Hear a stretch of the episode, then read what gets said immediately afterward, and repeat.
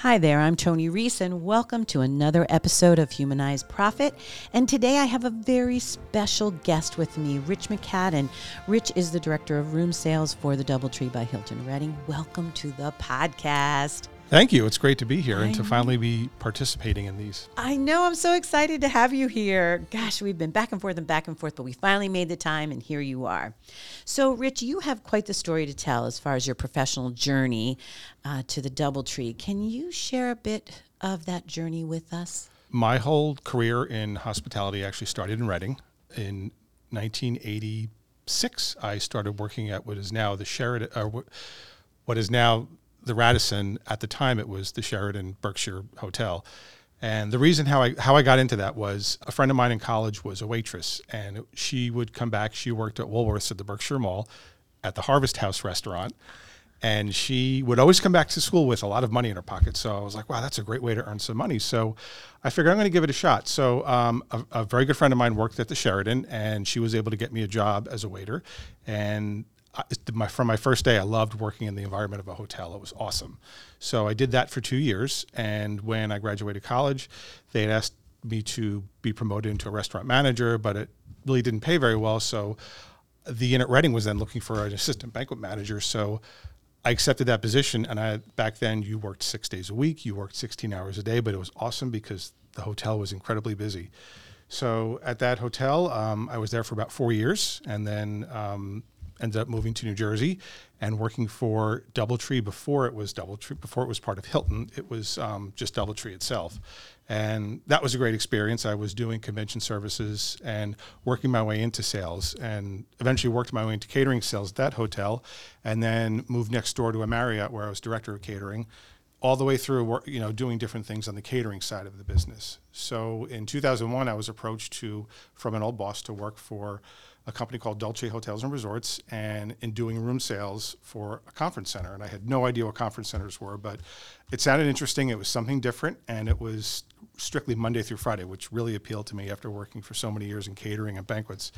So um, I did. I worked for Dolce for 15 years until um, throughout. I worked through several different properties back and forth between Philadelphia and New York, and eventually um, in New York, we had sold the property, so I was approached by Kalahari to come and work for them remotely in 2016. So I did that for four years until the pandemic hit, and that's when my I was furloughed. Eventually, my position was eliminated for Northeast Sales. So um, literally within just a few days, I changed LinkedIn.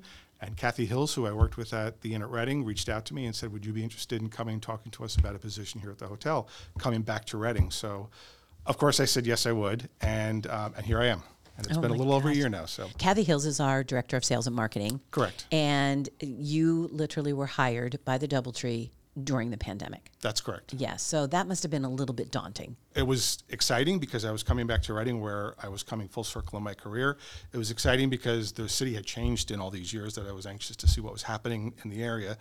But it also made you feel a little guilty because a lot of people in my industry weren't finding jobs and they were still being let go and furloughed and laid off and positions eliminated. But yet here I am securing a position in the industry that I love, doing what I love to do.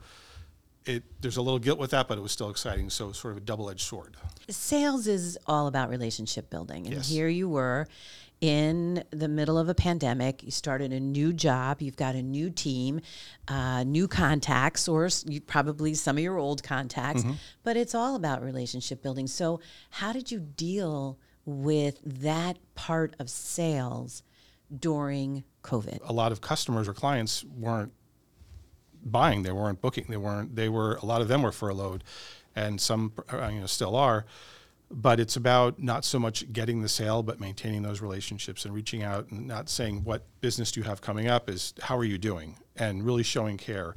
And I brought a few clients that I used to work with up here just to have breakfast, just to see how they were doing and to see what was going on in their life. And that's actually what I believe really strengthens strengthens a relationship, especially during tough times like these. So it was really just kind of, you know, taking the approach of, boy, we're all in this together. How are you?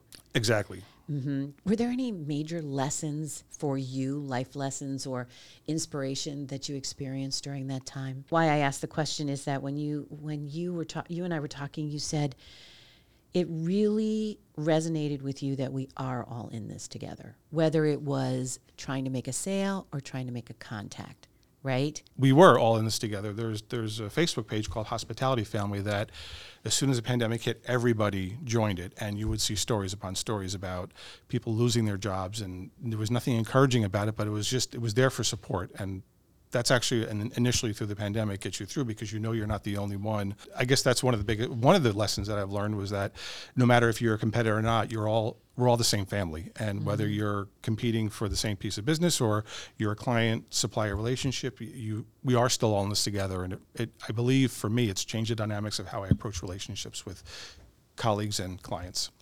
Did it spill over into personal as well? Yes, I I become more outgoing myself. I've noticed that in myself. Um, it's it's again that double edged sword. It's a little bit of a blessing because it's changed me as a person, changed me as a salesperson, but it's also it's not the not the best time in my career to be trying to sell when you're going through a pandemic. So Mhm. Well, you really had to bounce back totally.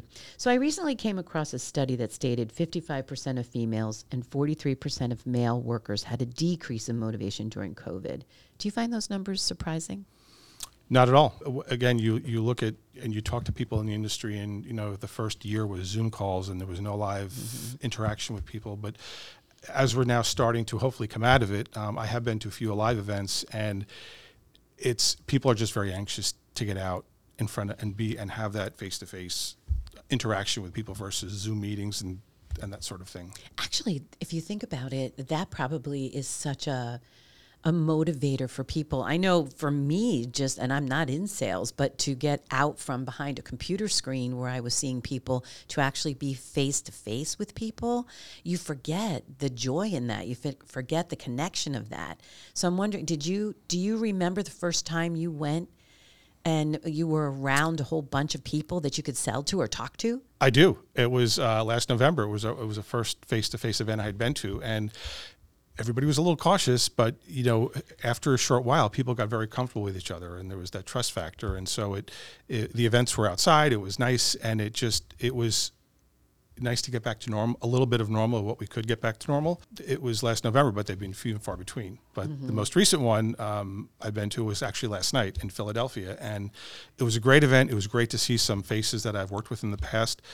But what was interesting is that a lot of people still aren't back in the office. They're not. They're working from home. They're they're just they were so anxious to get out and to be around people that it was just such exuberance. So it was really nice to see that. with those percentages of male and female people that you know the the population of people in sales that just they really did have a decrease in motivation your motivation i mean you started a new job and everything that you've talked about so far your motiv- motivation sounds like it almost increased That's that's a great comment because it actually did work. You know, being part of the team here has been such a unique and incredible experience. And I this is some of the things that I tell people who are asking, "What, what are you doing now? Where where have you been for the past year and a half?" And I talk about this hotel, and I talk about the culture, and I talk about humanizing profit. And they're so incredibly interested in what I have to say and what I have to tell them about what we do here as a team.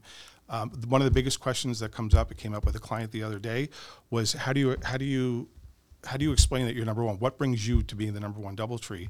And it's our leadership, and it's the idea of servant leadership that they're just they're so impressed by what they see and what they hear from what we do for the you know the culture that we have here. It's just so different from anywhere I've ever been before. how cool is that that that uh, you still experienced and can speak of that culture even when the hotel was practically empty The guests may not be there, but the culture is still there, That's and, right. and the people that were here are the ones that embraced the culture and kept it going. Mm-hmm. So now it's our job to rebuild that again, and it's that's one of the exciting things, and that's one of the reasons why I'm so happy to be here because I get to be part of that now.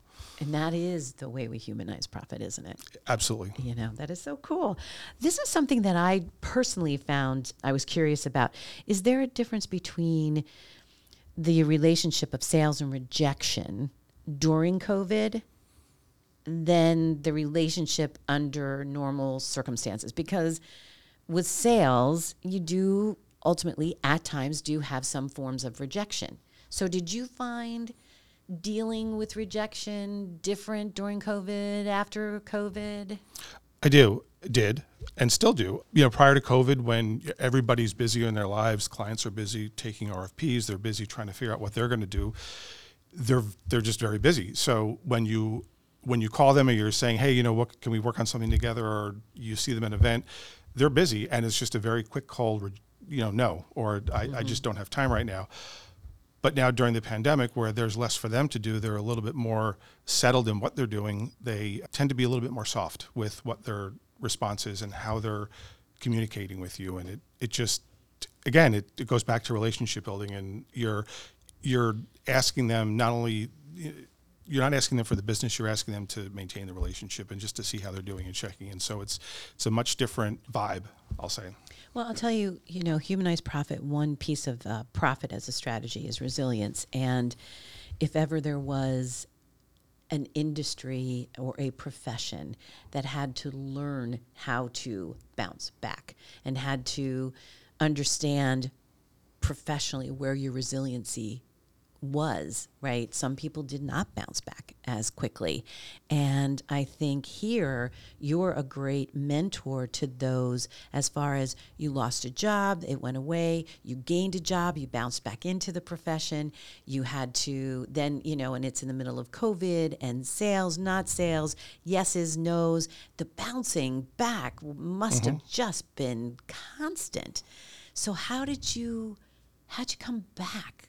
Time after time after time. My my room sales career started in 2001, about April of 2001, which is a few months prior to 9/11, and we all know what happened on 9/11, and our industry suffered about quite a bit uh, with travel being banned. And I worked just outside of New York City, so it was even a little bit more intense as far as how business levels were. And then you move forward to, and we got through that. I was able to pivot and figure out what kind of business is going to be driving business and not flying business. People weren't flying at the time. So you, you go ahead a few years later to the recession, and I was working for the same company in a different hotel that was under construction, and then the recession hits, and nobody's spending any money, and so you have to figure out what kind of business can you do that will ultimately keep the hotel afloat. And being that we were under construction, it was a little bit of a savior because we knew that we weren't going to be getting a lot of business in at that time.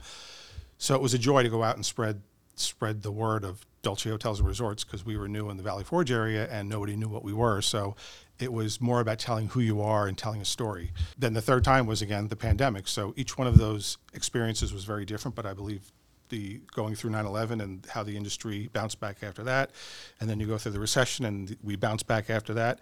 We will bounce back after this, and I believe that those experiences gave me the enrichment to, to continue on and get through this. Professionally, telling the story of the places that you were at and how they were doing is one thing, but what I'm also hearing is that your own personal resilience and telling the story and keeping people other people afloat and saying hey you know this is this is where we are now this is maybe where we were then and it's not ideal what's happening now but this is where we're going to go it almost sounds like uh, an amazing sense of optimism.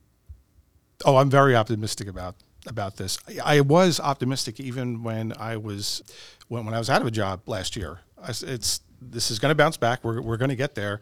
It just may be a little bit more time than I choose for it to be, but it it's and it's not under my control. So I can't I can't since I can't control it. I'm just going to go with it and and do what's best for me. What was, or a couple if you have them, what were the big life lessons that you've learned during going through COVID? Be patient, because mm-hmm. I. I tend to sometimes I'm very critical of myself, and I'm very and you, we met we talked about this the other day about checking emails on weekends. I still do that, and I need to step back from that and to be a little bit more patient and to not be so fast in the things that I do. Mm-hmm. So because it was it sort of has has pulled me back a little bit to to be a little bit more conscious of that. To be in the moment. Correct. More in the and moment. And to be in my moment and not someone else's moment. Oh my gosh, what a life lesson that mm-hmm. is! I cannot thank you enough, Rich, for taking. I know you're so busy and there's so much going on in the hotel, but listening to your story and your your optimistic view of the world and the world events that you've been through to tie that to work and how others can think about things and the way that they work. What a great gift that you've given us during this episode. And I cannot thank you enough for being part of Humanized Profit. Thank you. The one one piece of advice I might I, I, tell my colleagues in the industry is always stay in touch with each other because support for each other, whether you're employed or not employed, is has so much value to it, and it really lifts you up, even though you maybe you know it, you may not think it does, but it, it will lift you up having those conversations with people in the industry. It just it helps ha- having that support with each other, and I believe we are a very supportive industry of each other, especially now versus pre-COVID times. I think you've just given a ton of people a ton of support in this episode. Thank you. Thank you so much, Rich. Until next time, I'm Tony Reese. See you later.